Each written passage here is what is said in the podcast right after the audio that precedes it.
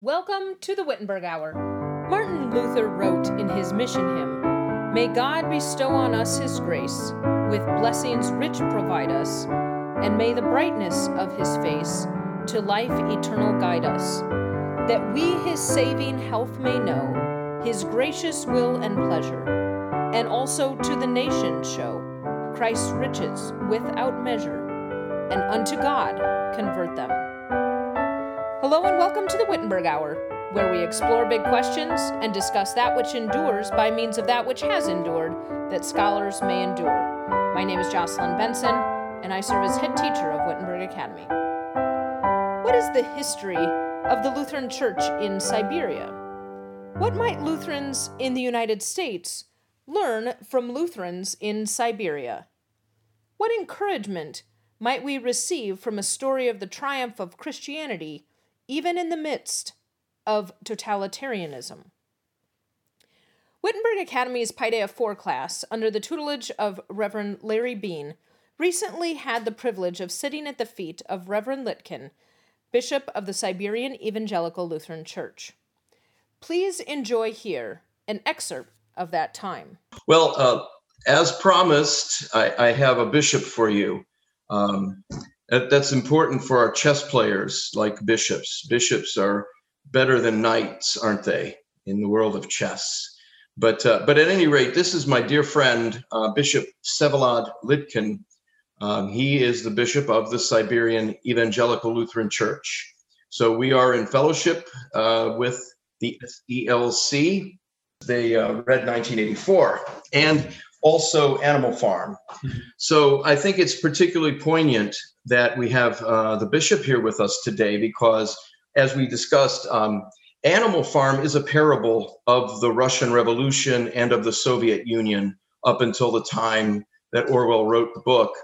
And uh, of course, 1984 is futuristic. It's a dystopia based on a vision of what it would look like if communism had spread into England and into the United States around the world, and that was the objective of the USSR was to spread communism all over the uh, all over the world. So, um, so now that you've all uh, graduated from the school of George Orwell, uh, I thought maybe that we could uh, we could discuss this with someone who kind of lived actually lived in a communist totalitarian society, the one that Orwell was uh, writing about. All right. So I thought maybe what I would do is kind of prompt the bishop through and kind of give, he can give you some information and then you could ask questions. The bishop's story is very, very interesting and it's a really inspiring um, narrative about the triumph of Christianity even over uh, a horrible political economic system that hates Christ and hates the church. So, uh, welcome, Bishop, and thank you uh, for being here.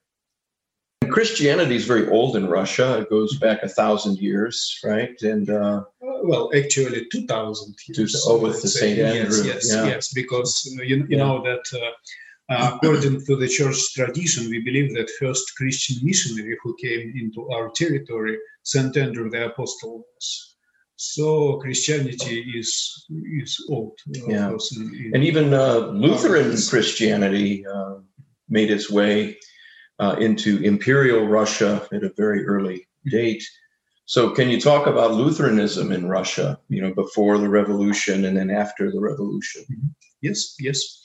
So uh, uh, Lutheran history is also uh, quite old in, in Russia, and first Lutherans came into Russian territory, in territory of Russian Empire, uh, just after the Lutheran Reformation. And uh, Russia uh, welcomed foreigners at that time because our country needed to have more specialists and engineers and well-educated people, because in our country it was always a problem with uh, education, let's say. So uh, um, many Lutherans came into Russian territory just after the Reformation, and first Lutheran church building uh, was built and then consecrated at 1576.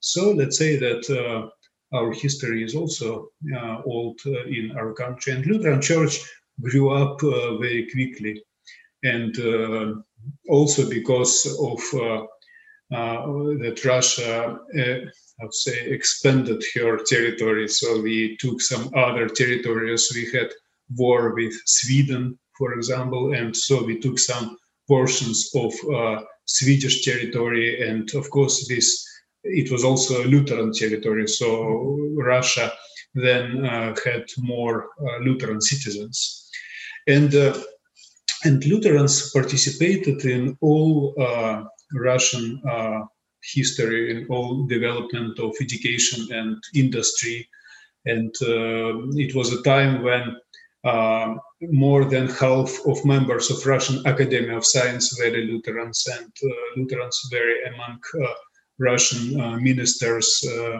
government uh, members of parliament, and governors.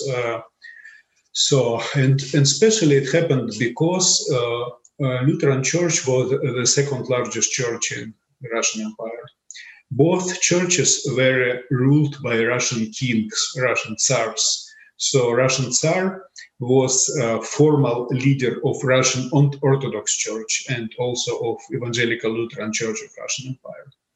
So, uh, uh, and uh, because of that, Lutheran Church had uh, full uh, permission to operate, let's say, full rights in Russian Empire.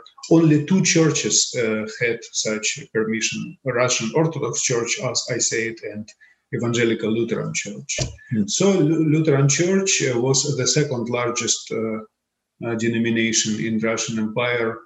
Uh, let's say before uh, so-called Russian Revolution that was held at 1917. so uh, Lutheran Church had uh, about 300 church buildings in the Russian Empire, and Lutherans lived everywhere, almost uh, in all territory of, of Russia. And uh, of course, in Siberia, from where I, I came. Uh, so, um, was so, what happened at the revolution with the Lutherans and Christians?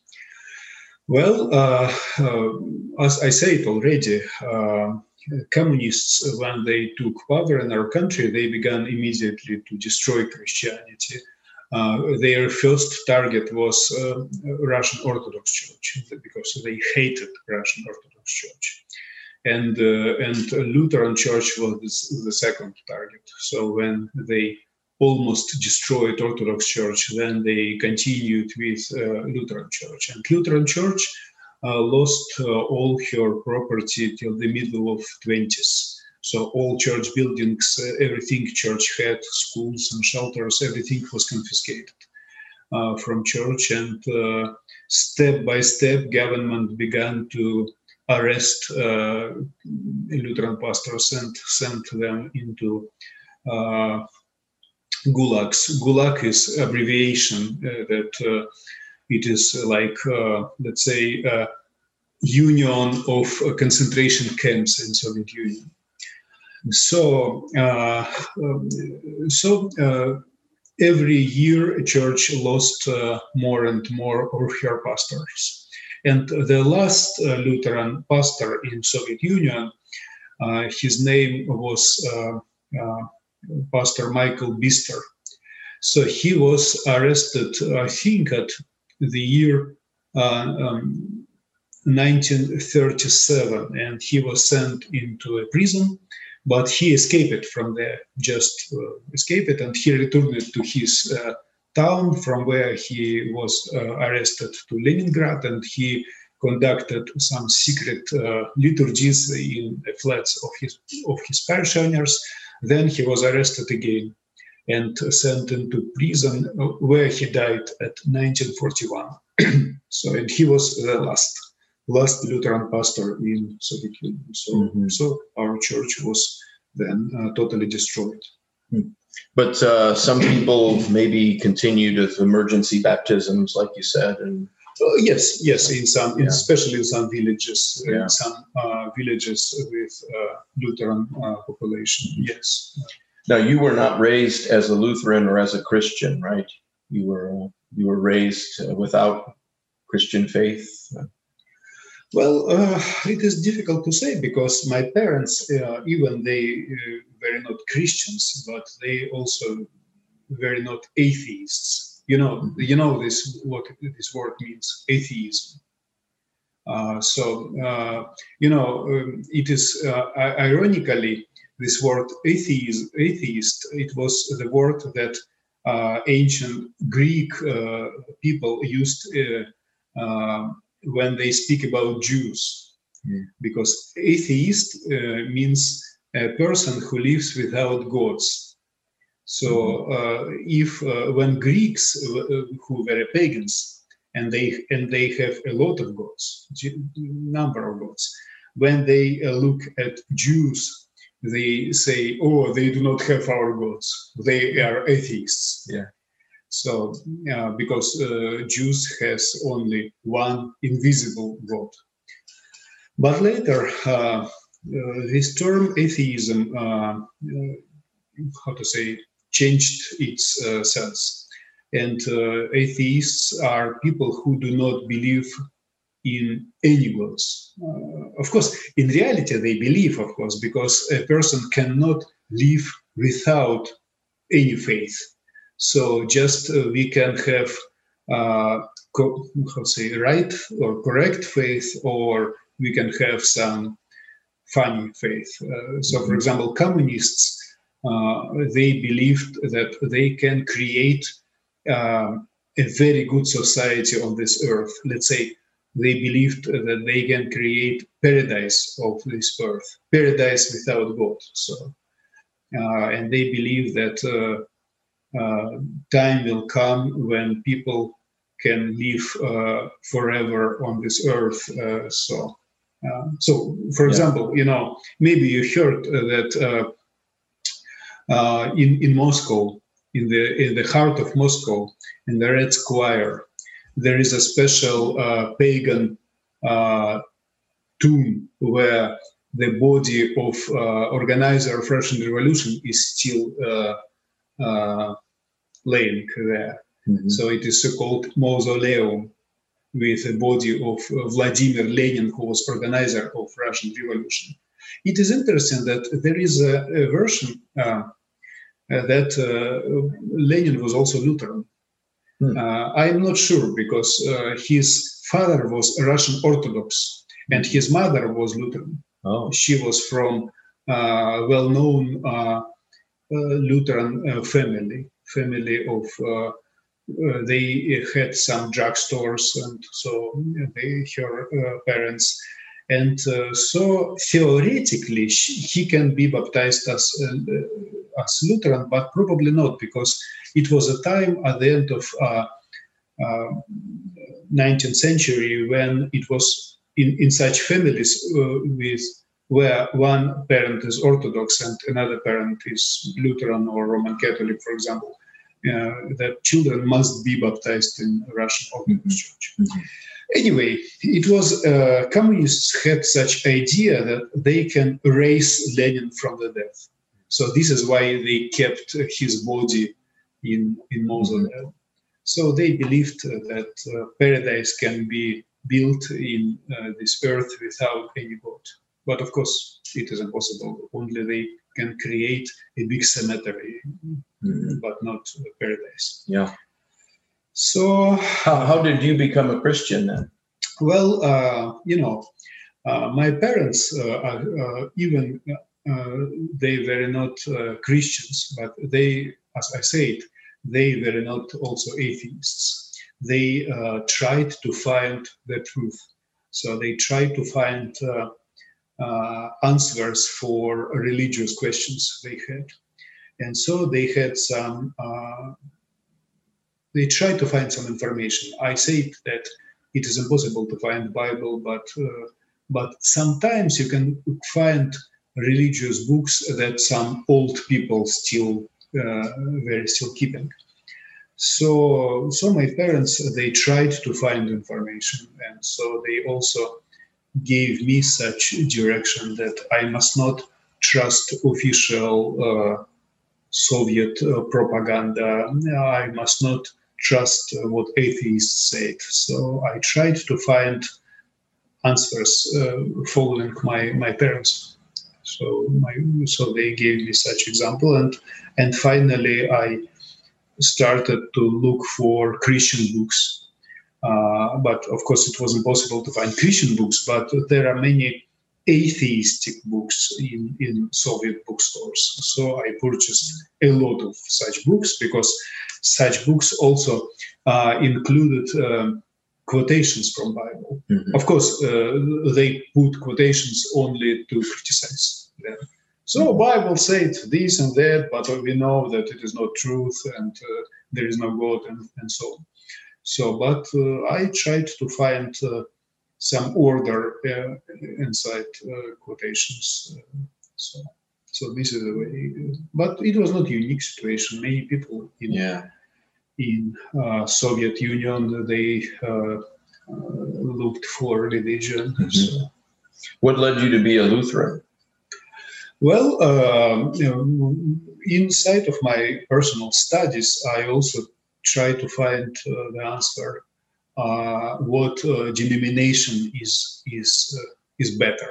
let's say what mm-hmm. what denomination is following example and tradition of the apostles better. Of course, I had a, a weak mason. I had at that time. Mm-hmm. So, but but I found that Lutheran Church is closer uh, among uh, different denominations, uh, closer mm-hmm. to uh, to understanding of Bible and to the teaching of uh, early church. Uh, so I decided that I must be baptized in Lutheran church and became to become Lutheran. Mm-hmm. And how did that happen in the Soviet Union, uh, since it, there were no churches? Well, uh, it was already time when Soviet Union had some Lutheran churches because of occupation of uh, three Baltic states. You maybe you, you, you know some history, European history, that Soviet Union uh, occupied. Uh, Soviet Union liked to occupy. Uh, so of course, and, it is still uh, so with uh, modern Russia. Mm. But uh, Soviet Union uh, occupied um, three Baltic countries: Latvia, Lithuania, and Estonia. And Latvia and Estonia very um, Lutheran countries with, with people uh, with mostly Lutheran Christians. Lithuania uh, also ha- has small Lutheran church, but majority of, of people are Roman Catholics there. So, uh, so because of that, I, I traveled to the Soviet Republic of Estonia to, to be baptized there. So I was baptized in Estonia. Very good. Okay. Tell us about the Siberian Evangelical Lutheran Church. When did it begin and mm-hmm. and and uh, what is it like now? Well, uh, you know, uh, as you understand from uh, what I said, it was uh, one only one evangelical Lutheran church of Russian Empire mm-hmm. b- before the Russian Revolution, and uh, then, uh, after the revolution, uh, of course, church was under very hard pressure from from the Soviet government, and our country was huge. It is it is still huge, but it was much larger uh, uh, before. And um, Lutherans who lived in Siberian part of, of Russia, you, you know where Siberia is. Siberia locates in the center of Russia. If you can imagine the map of our country, so Siberia is in the middle. And uh, Siberia is very cold at uh, its uh, uh north uh, part, and it is quite better in, in, in south. So most of people are living in south of mm-hmm. Siberia and north. Siberia was mostly for concentration camps uh, at the time of Soviet Union. So uh, so Lutherans who lived in Siberia, they tried to create uh, independent church body at the year 1926. So they tried. Of course, it was not successful because it was not a good time to create any any Christian uh, thing in Soviet Union. But anyway, there are some roots uh, in at this that time.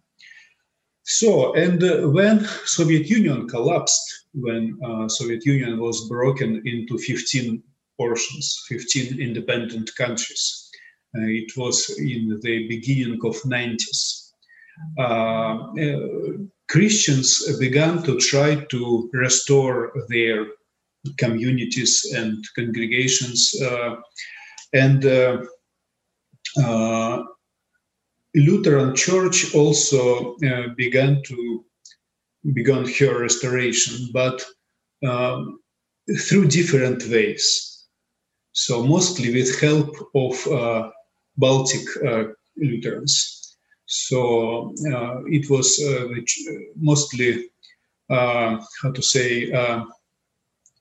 so it was several places in, uh, in independent Russia where Lutheran structures uh, began to uh, be created. We can say restored, but in reality created because everything was destroyed.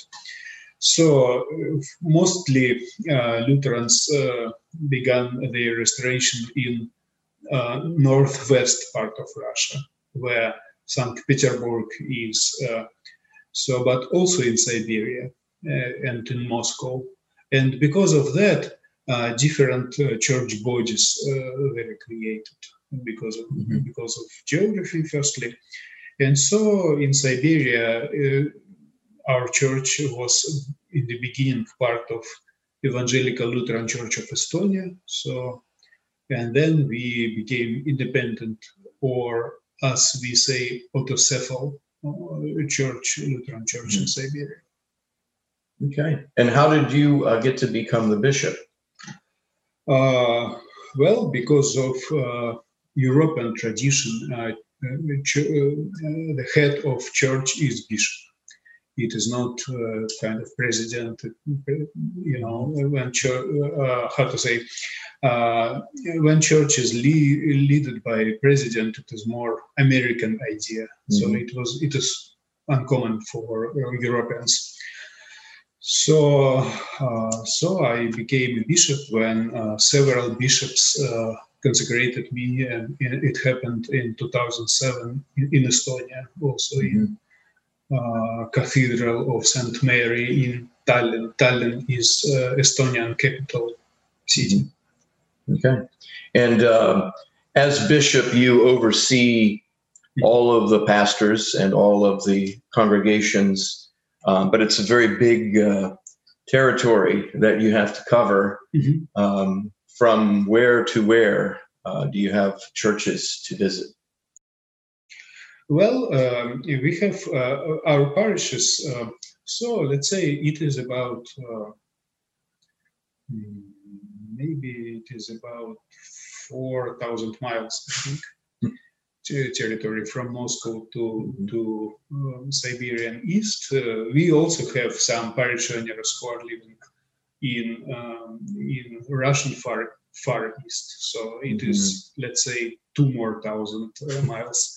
So, but uh, Russia is huge country. Yeah, yeah. And you pretty much visit most of the churches, the people, mm-hmm. you make a visit to them. Yes, yes. Um, it's uh, that's a lot of a lot of traveling uh, that you do as a bishop, mm-hmm. but you do get to you preach and you administer the sacrament and mm-hmm. um, and uh, baptize and and all of that.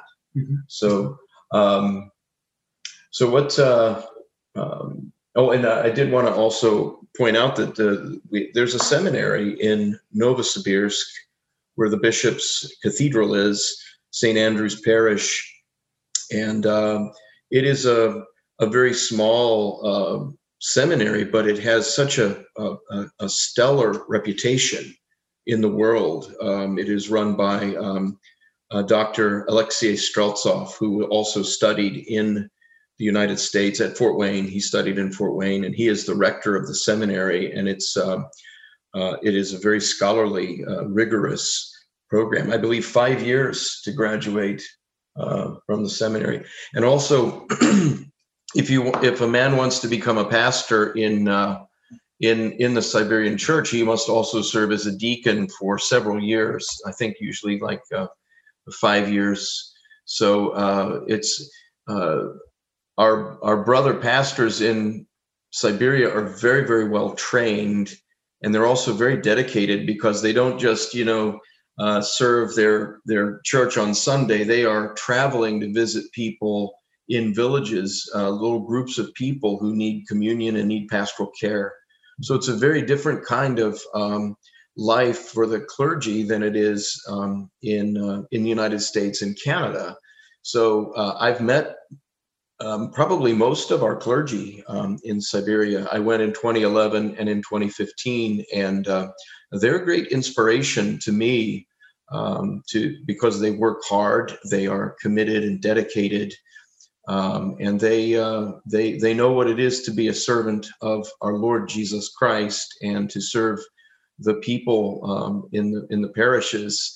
Um, they uh, they they have to travel long distances to do it. So um, so uh, maybe uh, maybe you could tell Bishop about um, about how different the churches are in Siberia because you have of course you have St Andrews and then you have um, you know, you have St. Mary's, which was built um, by the government, but then you have in Chelyabinsk, uh, Holy Spirit congregation doesn't have its own building. So, what are the parishes like in uh, in the Siberian Evangelical Lutheran Church?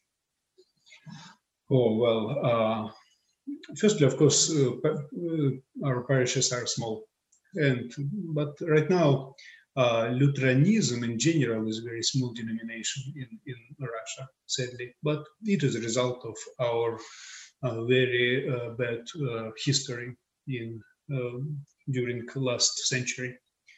So, um, well, there are different people, of course, in, in our congregations, and if we are looking on big cities, uh, our congregation uh, uh, have a lot of well-educated people.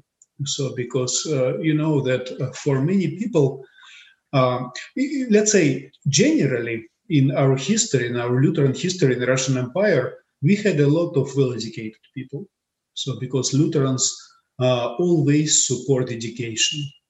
So uh, and uh, right now we also have many people uh, who are uh, well educated, some uh, teachers and doctors and scientists, professors, for example, because many people feel themselves very good inside of Lutheran Church because because of culture, uh, maybe because we are following Western liturgy that is also uh, understandable for for many people. Uh, so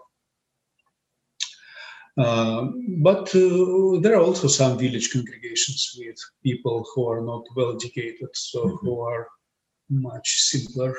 So, and there are some small groups in villages, as you said, uh, uh, because distances are large and uh, many people they do not have cars, mm-hmm. and it is very expensive to travel.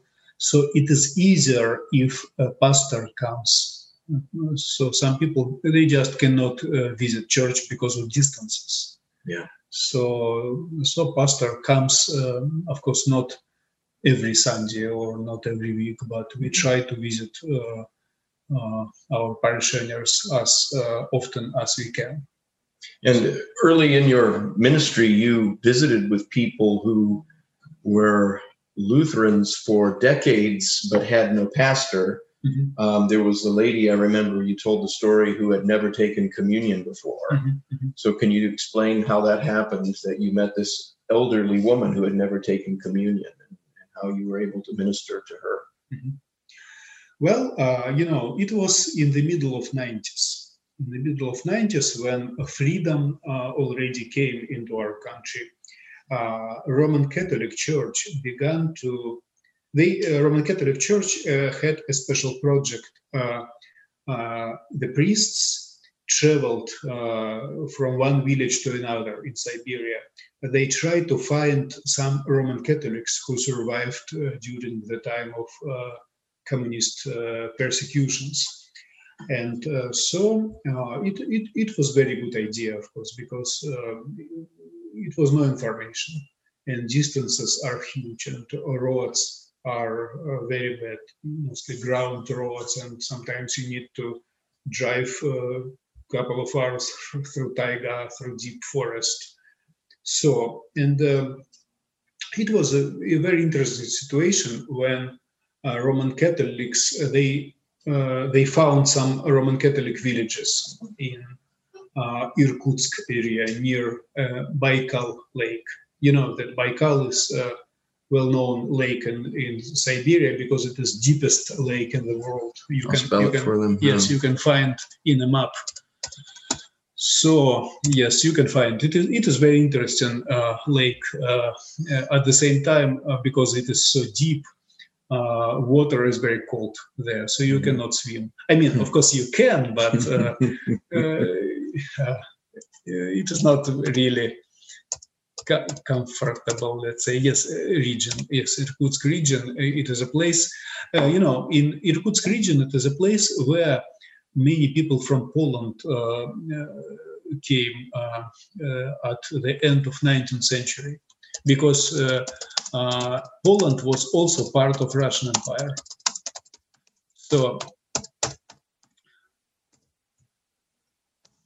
what is the risk? It's a game, a board game, and it has Irkutsk on it. Oh, really? It has wow. various uh, regions in uh-huh. Russia. Siberia is on there. Uh-huh. So, uh-huh. yeah, yeah, yeah. so Irkutsk, yes, uh, it is. Uh, it is very old town. But you know, you know what? Uh, Lutheran Church is very old in A Lutheran uh, community, let's say. And first Lutherans who came to the territory, uh, um, it was a group of Swedish soldiers who were arrested by Russian army during the war between Sweden and uh, and uh, and Russia.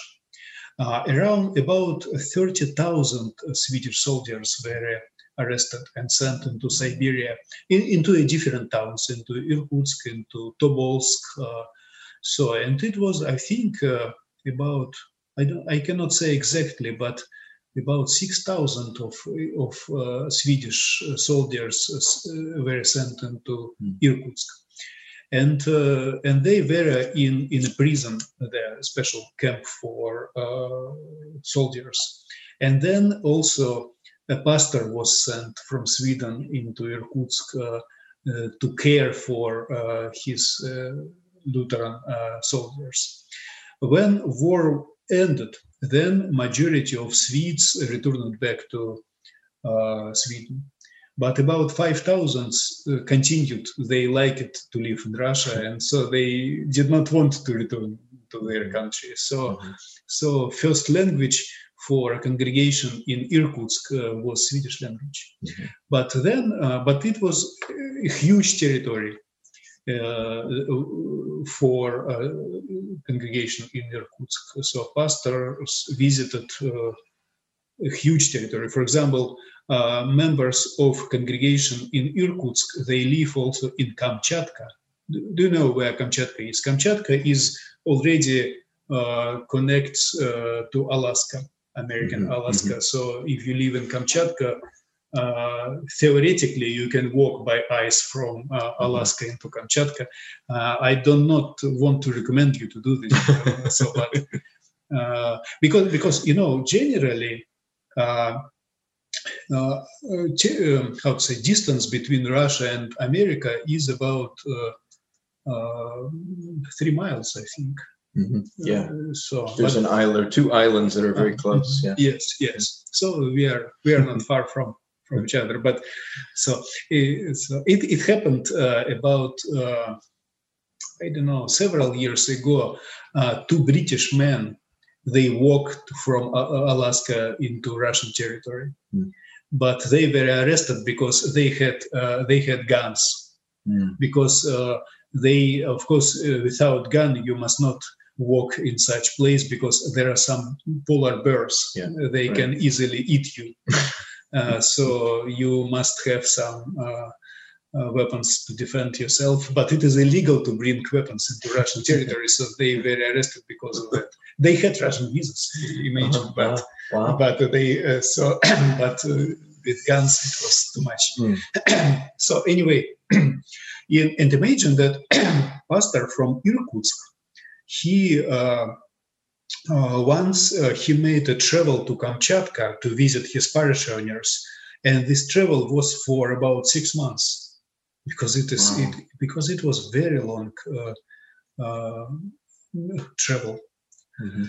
So and uh, so and territory was large uh, and uh, um, and so and uh, it was Lutheran village, Polish Lutheran village. Uh, people uh, from Poland uh, came into the territory, but majority of Polish people they were Roman Catholics. But it was also a Lutheran village, and uh, and Roman Catholic priest when he came to that village, he recognized that uh, inhabitants of this village uh, uh, do not have Roman Catholic roots but Lutheran roots, and so he he called us because we in Novosibirsk uh, we were the closest uh, Lutheran uh, congregation to to Irkutsk, and and so he called us and he said, "Oh, come to me and we will travel together."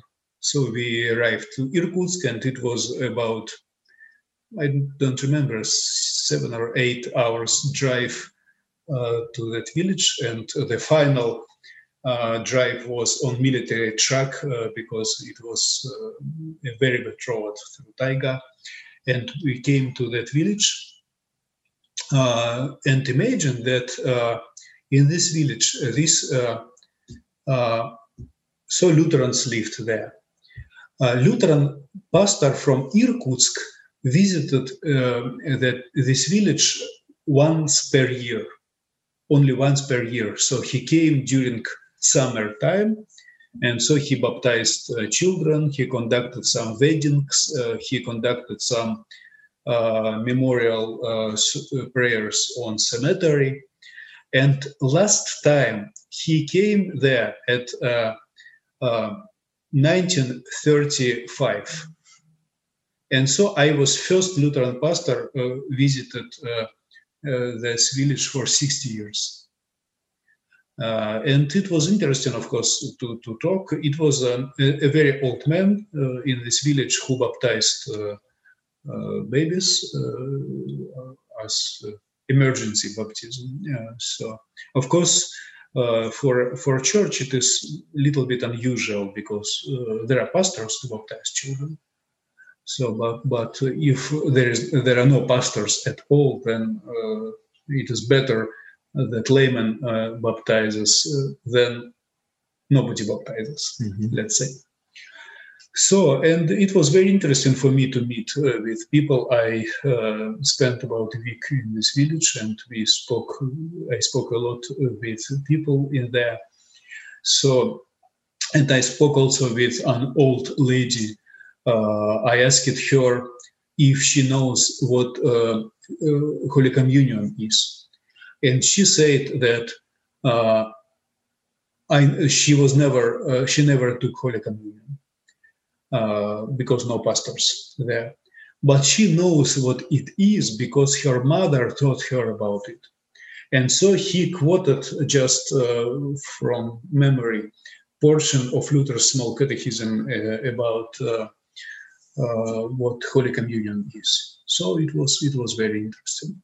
Uh, right now, there are still some Lutherans living in this village, but uh, most of them, I mean, most of their children, of course, uh, they moved to larger towns, and Mhm. and uh, some of them are members of our parish in Angarsk. Angarsk Oh. is uh, is a town.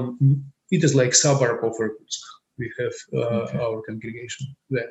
Any church schools or education besides the seminary? We, we don't. It is, uh, you know, especially because we are very small and we cannot, we are very small and very poor. We cannot have schools because of uh, uh, that. But also in our country, it is very difficult. It is a big problem with uh, uh, bureaucracy, corruption, and it is very difficult to open uh, a public school or kindergarten. Uh, so it, it was also very difficult to start the seminary, and we have a lot of limitations from government. So, for example, uh, we cannot have uh, more than I don't remember for sure, but I think 16, more than 16 students in our seminary It is not uh, so.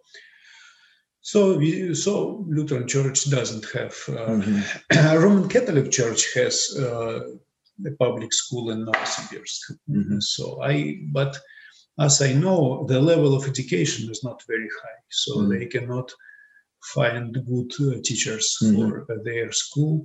Uh, so, and there are, I think, two or three Russian Orthodox Church uh, uh, high schools, and uh, one of them uh, has uh, more or less good education. Mhm. So, and uh, to others, I, I don't know And then, uh, Joanna, similarities between communist Russia and America. Well, haha, uh, I don't think there are many similarities in reality. Of course, you know, the problem is that uh, uh, that uh, Soviet propaganda uses the same uh, terminology as many liberals here in America. This is, of course, a problem. So. Uh, that everybody must be equal and so on Mhm. uh, it is impossible to be equal. You know, I mean, we will maybe only in cemetery, Yes. but uh, you know, uh, well, uh, uh, com- communists uh, they mostly they are liars, uh, and liberals are also liars. I think because. Uh, people are different so let all us to be different and if a person for example is more educated or more talented more gifted uh, than others why he must be the same you know Mhm. so uh, it is not it is not a good idea uh, i think of course for for soviet communists they tried to uh, make all people the same. So uh, and uh, but this is why our country is not developed and you know we do not have good technologies uh, for example uh, so because uh, we do not we did not have freedom. So we use western technologies uh, even right now Mhm. so but uh, this uh, another problem is that uh, uh, e- economically uh, people must also be different so if somebody is not working why he has money for example uh, so it, it is a it is a very big temptation and Mhm. we we uh, observe that here in america right now it is it is also a very big temptation. Uh, for, for for example you know people can work and have money and another person is not working and he also has money. Mhm. so why to work then so there is no uh, value for for work. Mhm. so and then uh, society is just going down and it, it Yeah. could be here in, in, in America. But at the same time, uh, you have a lot of freedom here, and this freedom uh, came because of uh, because of Christian faith, mostly because of your Christian uh, foundation. Because Christianity always gives uh, freedom to to people. So just it is important to to keep uh, this freedom. For sure. And then Ethan has a question. How much suffering do you think you were spared because you were taught to not trust government propaganda? Now, you must be grateful that your parents taught you this, huh? Not to Oh. not to believe Mhm. propaganda. Of course, of course. But Mhm. let's say that God is working through that way also, because you, you know that God wants all people to be saved, as it is written in First Timothy. Uh, so it is really God's desire to save people. So Mhm. it, it is there is no any person who is outside of God's love. So and. Uh, of course, uh, I'm very thankful to my parents and to their parents also. And uh, so, but uh, so Your mother is a member of your parish, right? yes, yes. And actually, I baptized her Yeah. So She gave life to you, and you gave life to her. Huh? so yes, Yeah. so this is how it works. Yeah. Mhm. Yeah. What really amazes me um, is uh, how stubborn Christianity is. You know, uh, every time in the world when some dictator or uh, government tries to destroy it, it they destroy a lot of it, but they never destroy all of it, and then it comes back. Like we're like weeds.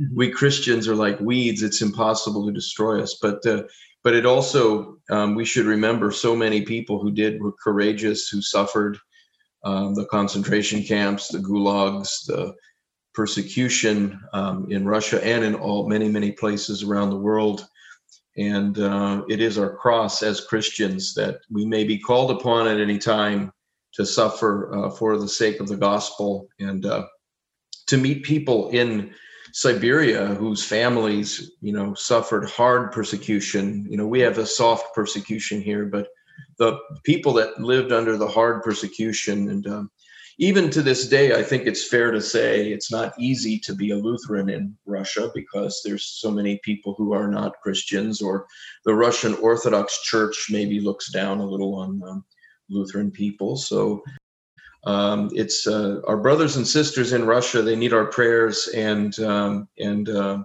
um, I know that our seminary in Fort Wayne has trained a lot of the men who went back went to back to uh, Russia to train other pastors and and other lay people and lay people too. So and and and um, as as you all um, are moving into the the age where you're going to have your own families, your own children um, please remember how important it is to teach them the faith uh, from a very young age. Teach them the catechism, teach them to memorize things. You don't know what will happen in the future. Uh, at any time, uh, uh, a dictatorship could arise or persecution could happen. And we need to understand, uh, you know, we've had it easy for a long time in America. Um, maybe we will, maybe we won't, but your children and your grandchildren are depending upon you uh, to teach them, bring them to the church, and uh, and baptize them, of course, and continue the, to teach teach them the faith and live the faith, because children look at their parents. If you're living the faith, they will live the faith. Um, so, uh, so please uh, continue uh, in that in that regard. Uh, it, it, I mean, it's it's so wonderful to think about. You know, um, uh, Bishop Vsevolod and I live on opposite sides of the planet. We grew up in completely different languages and cultures, and yet we're brothers in Christ. And we have brothers and sisters in Christ all over the planet, and even Lutherans. We have Lutherans all over. You know, you, you go to a, a liturgy in Novosibirsk, and and you you know maybe even if you don't speak Russian, you know what's going on in the liturgy. They're doing the Lord's Prayer. They're consecrating the elements. They're uh, they're singing a hymn that you know the tune. So um, it is a great treasure that we have. So uh, we need to guard that treasure um, and pass it along uh, to future generations as well. Thank you again, Bishop. We're, Thank you. we're really honored, honored to have you uh, join our classroom. Thank you for joining us today for the Wittenberg Hour. Be sure to subscribe to the Wittenberg Hour so as to not miss an episode. If you would like to learn more about Wittenberg Academy, please visit our website at wittenbergacademy.org. You can like and follow Wittenberg Academy on Facebook, Twitter, and Instagram. Join us again next time on the Wittenberg Hour.